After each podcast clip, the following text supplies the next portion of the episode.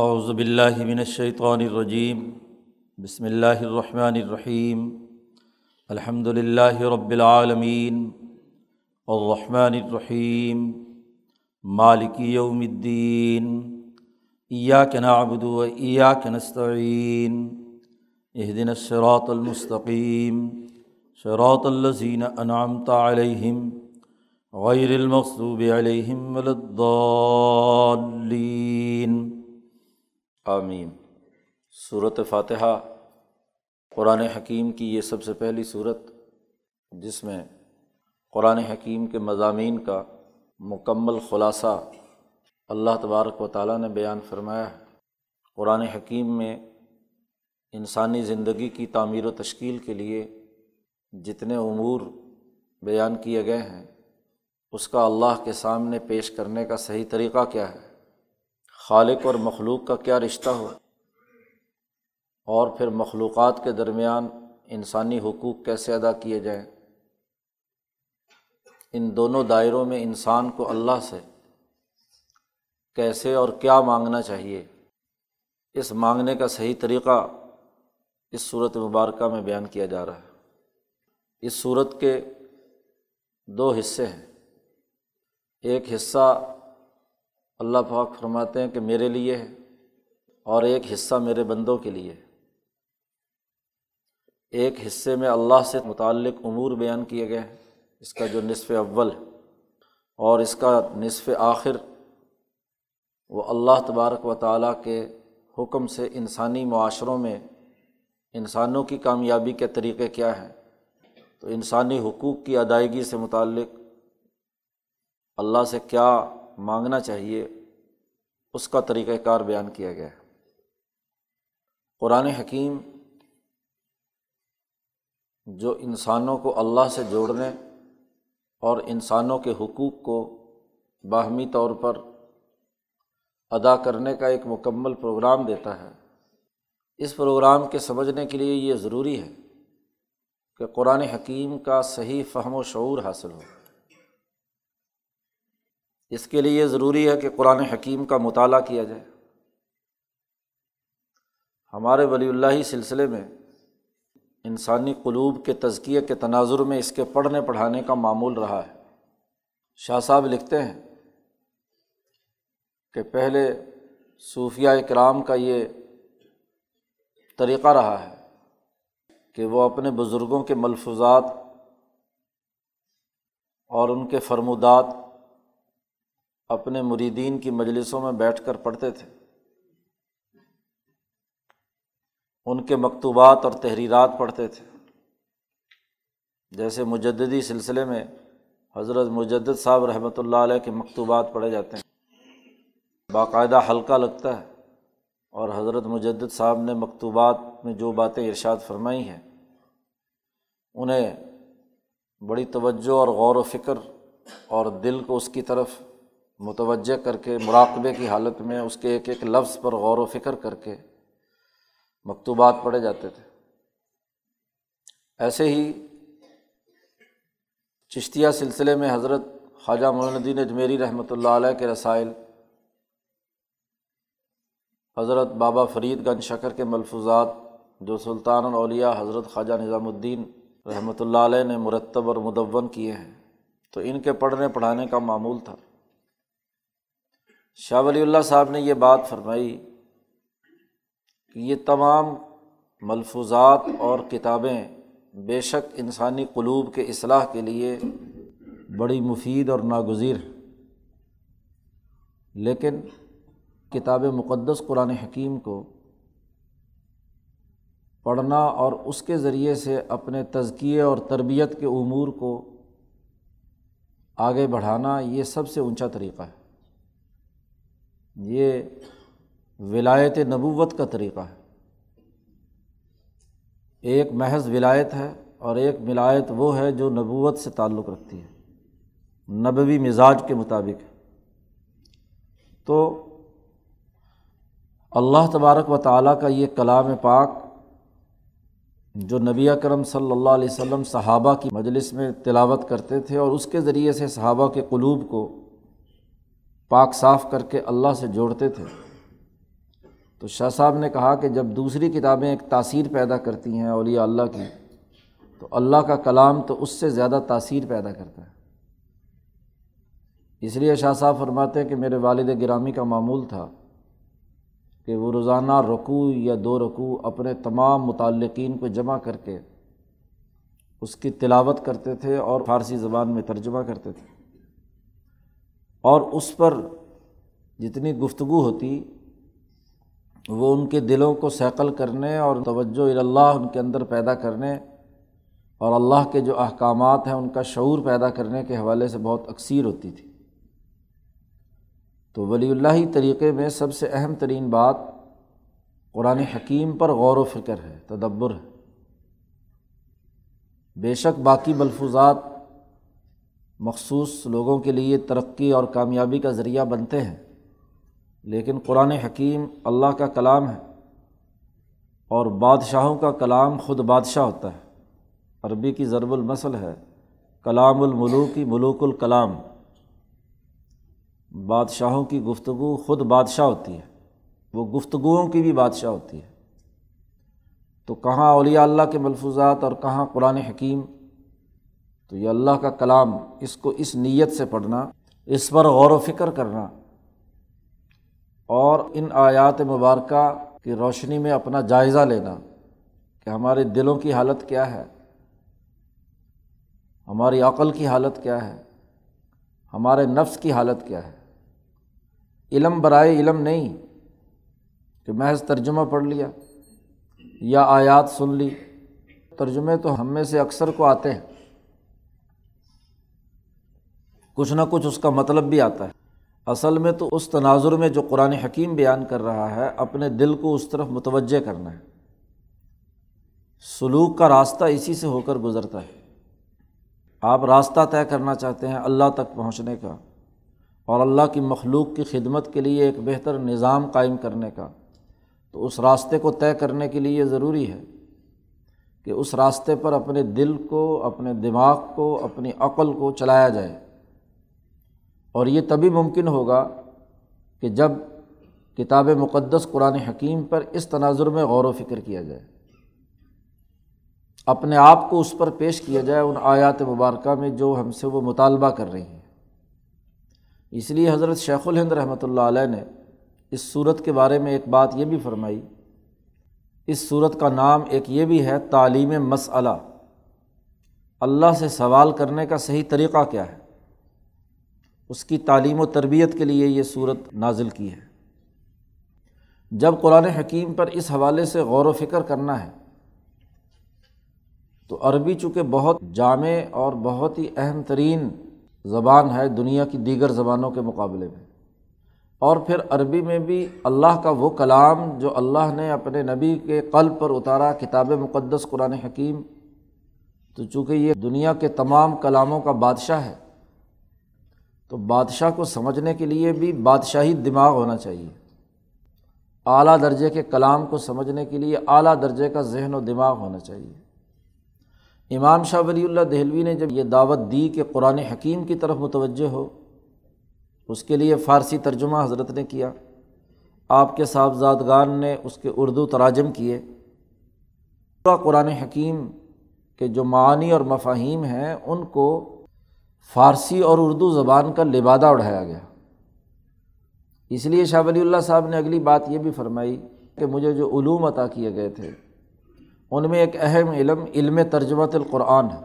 قرآن حکیم کے ترجمے کا علم، اور ایک یہ مستقل علم ہے، ترجمہ نگاری کا۔ شاہ صاحب نے قرآن حکیم کی جتنی مقدار میں الفاظ تھے، اتنی ہی مقدار میں شاہ صاحب نے اس کا ترجمہ کیا ہے۔ مطلب سمجھایا اور مطلب بھی ٹھیک ٹھیک سمجھایا۔ اگر قرآن کے عربی جملے میں بات قاعد کلیے کی تھی تو قاعد کلیے کے طور پر اس کا ترجمہ ہوا ہے۔ اس کا جزی حوالے سے یا بہت ہی شخصی اور انفرادی حوالے سے ترجمہ شاہ صاحب کا نہیں ہے۔ لیکن ہوا یہ کہ جب تراجم قرآن حکیم کا سلسلہ شروع ہوا، بالخصوص جب یہاں انگریزوں نے اردو کو فروغ دینے کے لیے فارسی کے مقابلے میں کام کیا، تو قرآن حکیم کے بہت سے ترجمے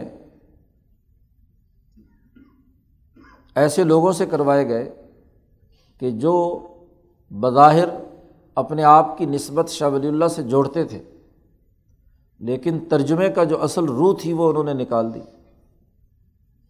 یا بات پورے طور پر سمجھ نہیں سکے، کچھ سے کچھ ترجمہ کر دیا۔ یا ترجمے کیے اور انتہائی سطحی انداز میں ابتدائی ذہن کے تناظر میں اور اس میں بھی کئی غلطیاں ہوئیں۔ تو ترجمے بہت سے تھے۔ ڈپٹی نذیر احمد، اس نے بھی ایک ترجمہ کیا۔ ڈپٹی نذیر احمد کا ترجمہ ہے۔ مولانا فتح محمد جلندری ہیں، ان کا ایک ترجمہ ہے۔ بلکہ حضرت شیخ الہند رحمۃ اللہ علیہ سے پہلے تو مولانا اشرف علی تھانوی کا بھی ترجمہ آ چکا تھا۔ لیکن ان تمام ترجموں میں ایک نقص تھا۔ وہ یہ کہ بعض جگہ پر بات ہی نہیں سمجھی گئی کہ بات قرآن حکیم کیا کہہ رہا ہے۔ اور اگر کہیں گرامر کی غلطیاں تو نہیں کی گئیں، لیکن بات بہت ہی محدود سطح پہ یا سطحی نقطۂ نظر سے بیان کی گئی۔ لگتا نہیں تھا کہ یہ بادشاہوں کا کلام ہے۔ یہ ایک عام معمولی سے کلام کے تناظر میں اس کے ترجمے کیے گئے۔ تو اس پورے عمل کو سامنے رکھتے ہوئے حضرت اقدس شاہ عبد الرحیم رائے پوری رحمۃ اللہ علیہ نے حضرت شیخ الہند رحمۃ اللہ علیہ سے کہا کہ آپ اس کا ایک جامع نفات اللہ آج کی اردو کے زبان میں اس کا ترجمہ کریں۔ تاکہ وہ فیض جو اس کتاب کا ہے وہ انسانی دلوں میں منتقل ہو۔ غفلت دل کے ساتھ جب ترجمہ کیا گیا تو اس کے بہت سے غلط نتائج نکلے۔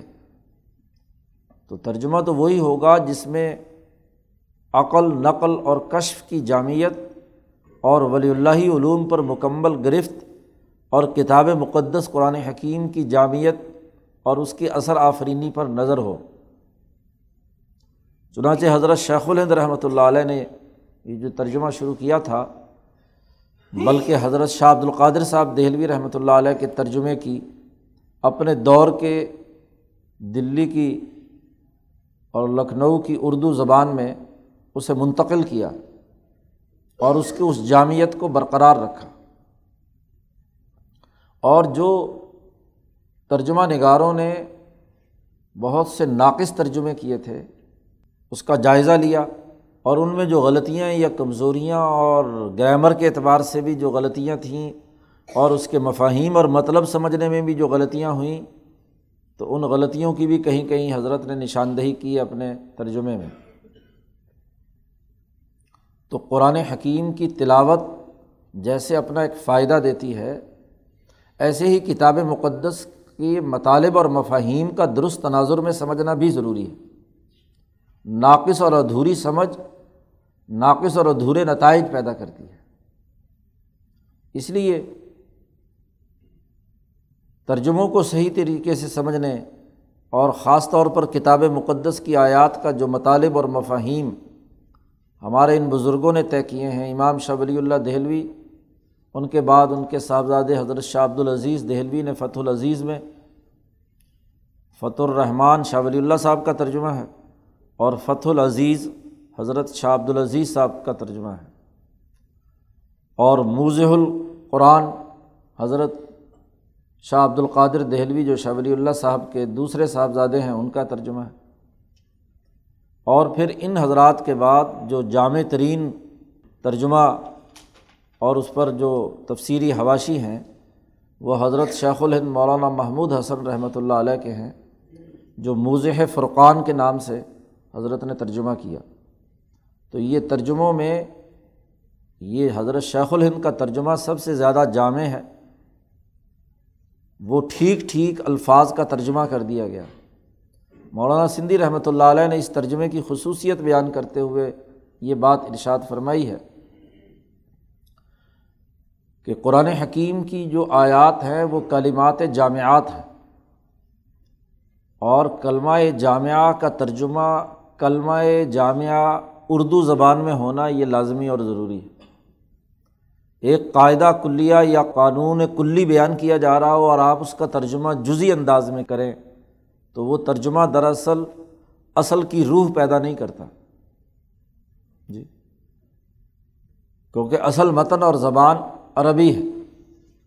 کسی ملک کے آئین اور دستور کی جو اصل زبان ہوتی ہے اس کے مطابق وہ اگر لکھا گیا ہے آئین تو اس کا ٹھیک ٹھیک ترجمہ اسی جامعت کے ساتھ یہ خاصا مشکل ہوتا ہے۔ جس کو دونوں زبانوں پر مکمل گرفت ہو، وہی اس کو اسی انداز میں کیا ہے بیان کر سکتا ہے۔ انگریزی میں جو آئین لکھے ہوئے ہیں اور اس میں انگریزی کو اصل قرار دے دیا گیا، تو جب تک اس کا ٹھیک ٹھیک ترجمہ نہ ہو، قانونی بنیادوں پر، جس سے قانونی پہلو نکلتے ہوں، مقدمات دو ٹوک انداز میں کلیئر ہوتے ہوں، اس وقت تک اس ترجمے کی قانونی حیثیت نہیں ہے۔ شیخ الند رحمۃ اللہ علیہ کا یہ ترجمہ اور حاشیہ، یہ اصل میں اس کی قانونی نوعیت ہے کہ جیسے قرآن حکیم میں ہے، ویسے ہی اس کا مطلب اور مفہوم حضرت نے اردو زبان میں نقل کیا ہے۔ تو یہاں ہمارے پیش نظر جو رہے گا، وہ حضرت شیخ الہند رحمۃ اللہ علیہ کا ترجمہ اور ان کا حاشیہ ہے۔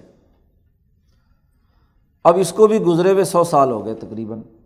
حضرت نے یہ ترجمہ شروع کیا تھا انیس سو گیارہ بارہ میں درمیان میں وقفہ آتا رہا اور مالٹا میں حضرت نے جب جیل میں تھے، اکثر حصہ حضرت نے وہاں انیس سو انیس میں یہاں سفر سے کچھ عرصہ پہلے ہی اسے مکمل کیا تھا۔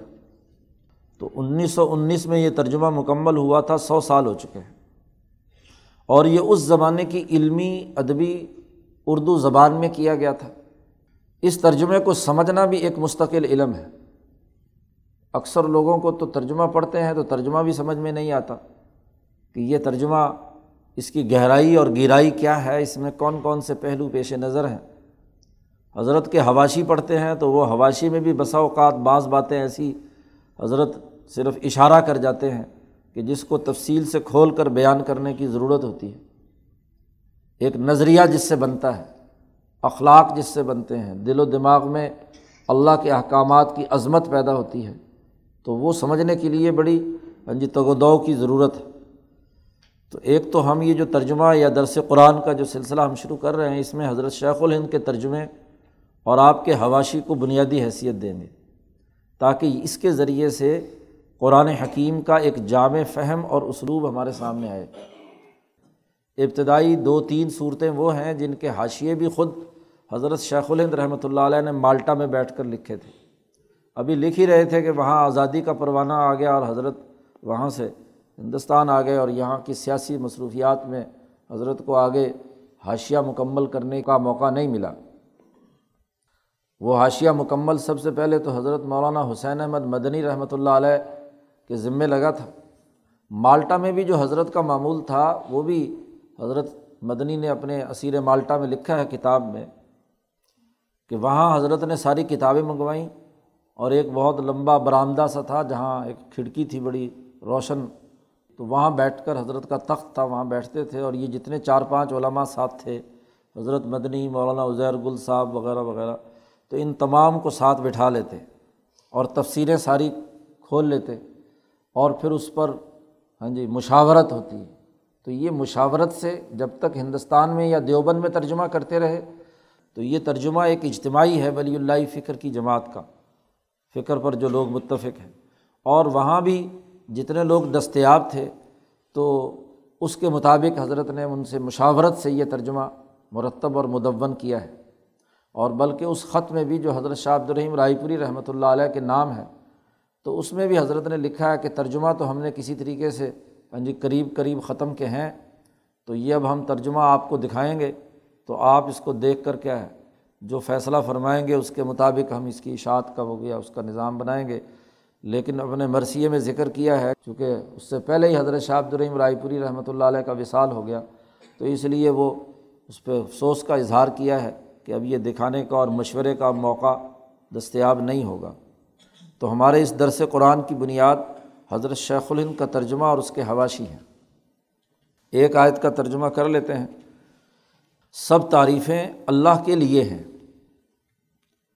جو رب العالمین ہے جو رحمٰن رحیم ہے اور مالکی یوم الدین، انصاف کے دن کا مالک ہے حضرت نے یہاں یہ بات واضح کی ہے حاشیے میں کہ یہ جو الرحمٰن اور الرحیم یہ عربی زبان کے دو ایسے سیغے ہیں جو مبالغے پر دلالت کرتے ہیں۔ یعنی رحمت کے اندر مزید مبالغہ۔ اور دونوں کے اپنے اپنے مطلب ہیں۔ رحمٰن الرحیم کے بڑے ناقص ترجمے، خاص طور پر ڈپٹی نذیر کا جو ترجمہ ہے، وہ بہت ہی ناقص اور ادھورا ہے۔ تو حضرت نے دونوں کا الگ الگ ترجمہ کر کے بے حد مہربان، نہایت رحم والا ہے۔ رحمان کا ترجمہ کیا، بے حد مہربان۔ اور الرحیم، اس سے زیادہ مبالغے کا سگا ہے تو اس سے کہا، نہایت رحم والا ہے۔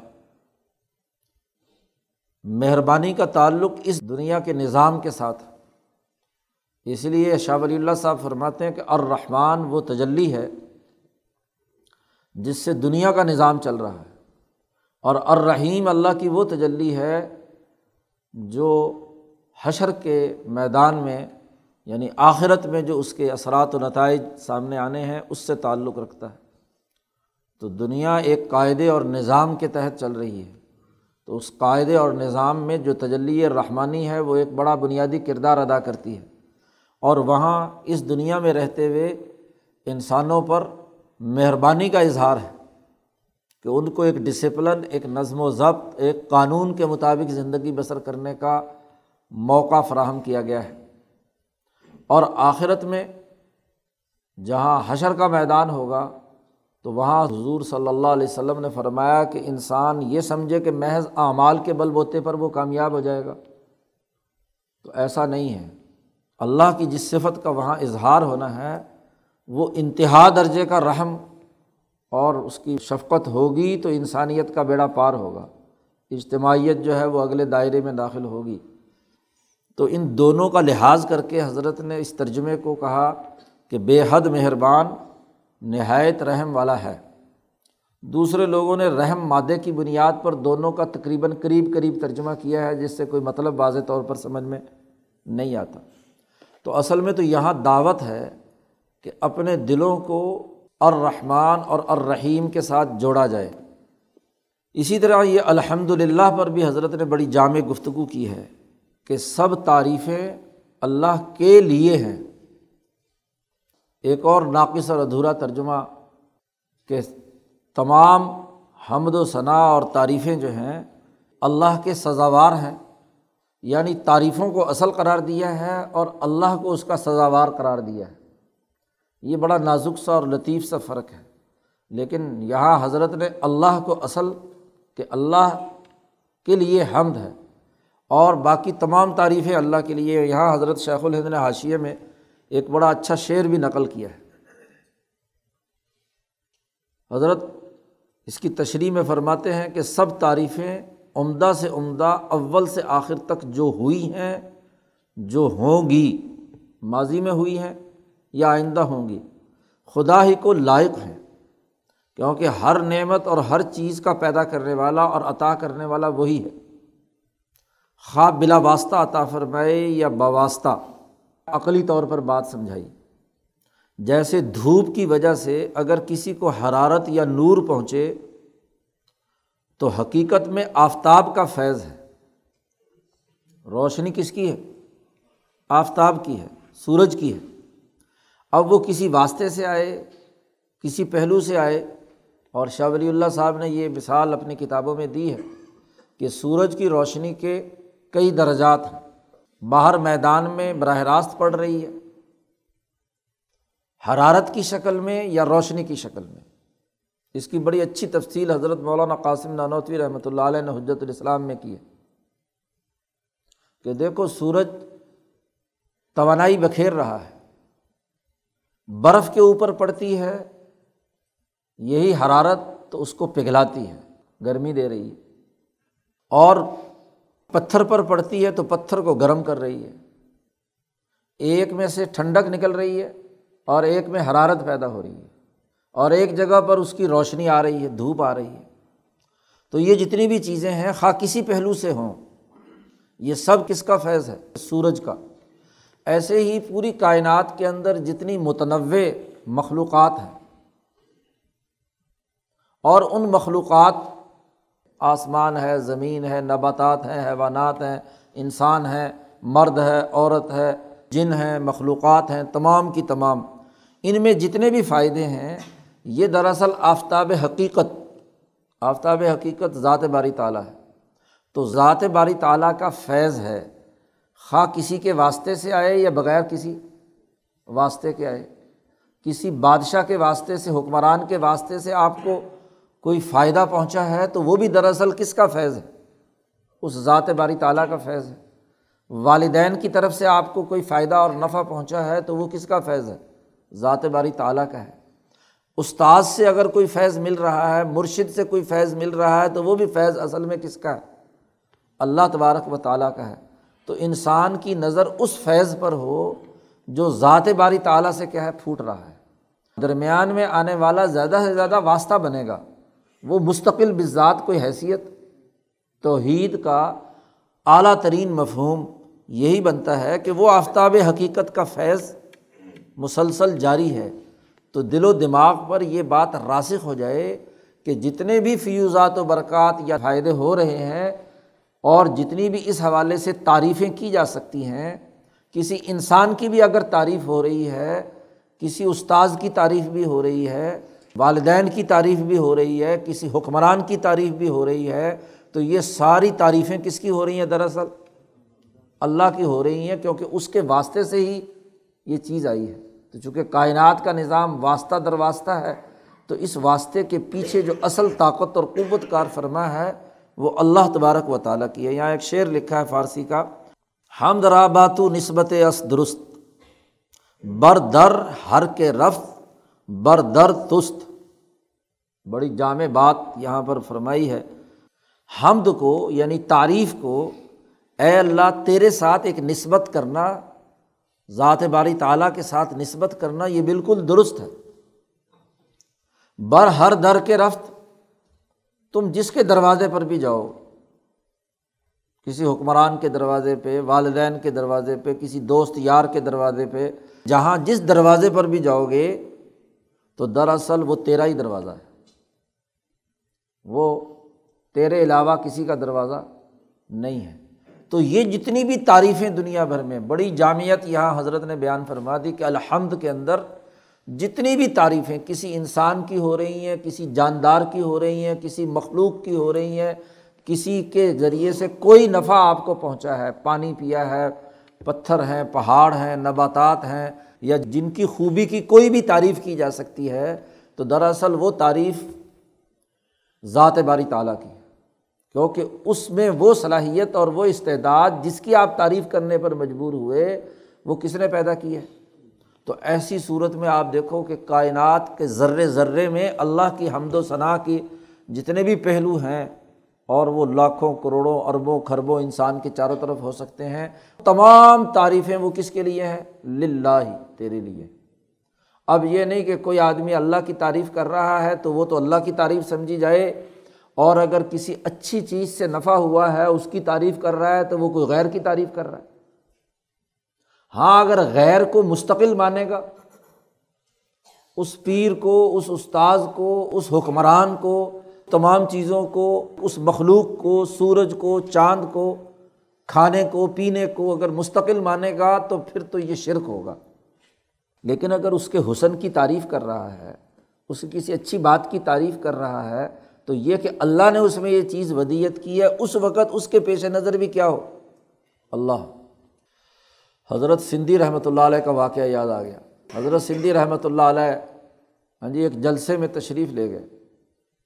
لکھنؤ کے قریب مولانا منظور نعمانی صاحب اس قصے کے راوی ہیں۔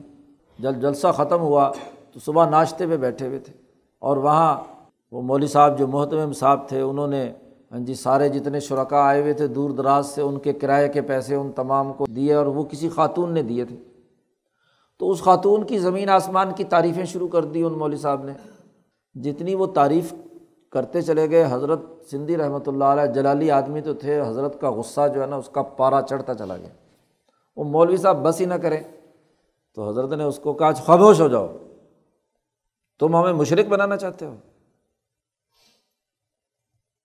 تعریفیں تو کس کی ہیں؟ اللہ تبارک و تعالیٰ کی۔ اللہ نے اس کو توفیق دی خرچ کرنے کی، اور ہم نے اس کو قبول کر لیا۔ یہ ہمارا احسان ہے۔ ہمارے ان بزرگوں کے قلب پر تو وہ بات بھی گوارا نہیں تھی۔ تو حضرت نے فرمایا کہ یہ اللہ نے دیا ہے، ذریعہ اس کو بنا دیا، تو اس میں اس کا کیا کمال ہے؟ تو تعریفات دراصل کس کی ہیں؟ اللہ کے لیے ہیں۔ اللہ کے ساتھ کسی کو شریک ٹھہرا کر، مستقل بنا کر، غیر کو پیش نظر رکھنا، یہ دراصل توحید کے نظریے کے خلاف بات ہے۔ تو حضرت نے یہی فرمایا، تیرا دروازہ سمجھ کر ہم وہاں جائیں گے، اس غیر کا اصل دروازہ سمجھ کر نہیں جائیں گے۔ تو حضرت شیخ الند حاشیے میں لکھتے ہیں کہ اس کا یہ ترجمہ کرنا کہ ہر طرح کی تعریف خدا ہی کو سزاوار ہے، بڑی کوتاہی کی بات ہے۔ اور حضرت نے فرمایا کہ جس کو اہل فہم خوب سمجھتے ہیں، بھائی کسی قوم میں کوئی اچھی بات ہے، چاہے غیر مسلم میں ہی ہے۔ جب جانور کے کسی کام کی تعریف ہوگی تو کسی غیر مسلم کے کام کی بھی تو تعریف ہوگی۔ ہو سکتی نا انسان ہے نا۔ اس نے کوئی اگر انسانی بھلائی کا کوئی کام کیا، اس کی تعریف ہوگی۔ تو یہ تعریف دراصل انگریز کی نہیں ہے، اس فرانسیسی کی نہیں۔ یہ تعریف جو ہے وہ کس کی ہو رہی ہے؟ اللہ کی، جس نے اس کے اندر یہ استعداد اور صلاحیت پیدا کی کہ اس نے وہ انسانی فائدے کا وہ کام دریافت کیا۔ تو کتنی وسعت پیدا ہو گئی اس ترجمے کے اندر۔ اور اگر کہا جائے کہ جس صرف مسلمان ہی اللہ کی تعریف کرے گا، وہ اگر الحمد للہ کہے، وہ اللہ کی تعریف کرے تو یہ تو اللہ کی تعریف ہے۔ اور اگر کسی دوسرے کی تعریف کر دی تو اس کو شرک کے دائرے میں داخل کر دے۔ بھائی، شرک کے دائرے میں تب داخل ہوگی جب اس کو مستقل حیثیت دے گا۔ ورنہ جو اس نے اچھا کام کیا ہے، وہ انسانی بات ہے اور وہ اللہ ہی کی تعریف سمجھ کر، اس کی تعریف کرنی چاہیے کہ اللہ نے اس کو یہ توفیق دی کہ اس نے یہ انسانیت کی بھلائی کا کام کیا۔ اگر میڈیکل سائنسز میں انسانوں کی بھلائی کے لیے انہوں نے کوئی کام کیا ہے یا دوسری سائنسی ایجادات میں کام کیا ہے، اب اس تناظر میں حضرت سندھی اگر یورپ سے ٹیکنالوجی سیکھنے، سائنس کی علوم سیکھنے، ان کے جو اچھے پہلو ہیں ان کو سیکھنے، حکمت کی بات جو ہے وہ گمشدہ بات ہے مسلمان کی، تو اس کو چاہیے کہ اس کو ذرا حقدار ہے کہ وہ اس کو قبول کرے۔ تو یہ ساری چیزیں کس میں شامل ہو گئیں الحمد للہ کی تعریف میں شامل ہو گئی تو کتنی جامعت کے ساتھ حضرت ترجمہ فرما رہے ہیں اور اس پر نشاندہی بھی کر دی۔ اللہ تعالیٰ عمل کی توفیق عطا فرمائے۔ اللہ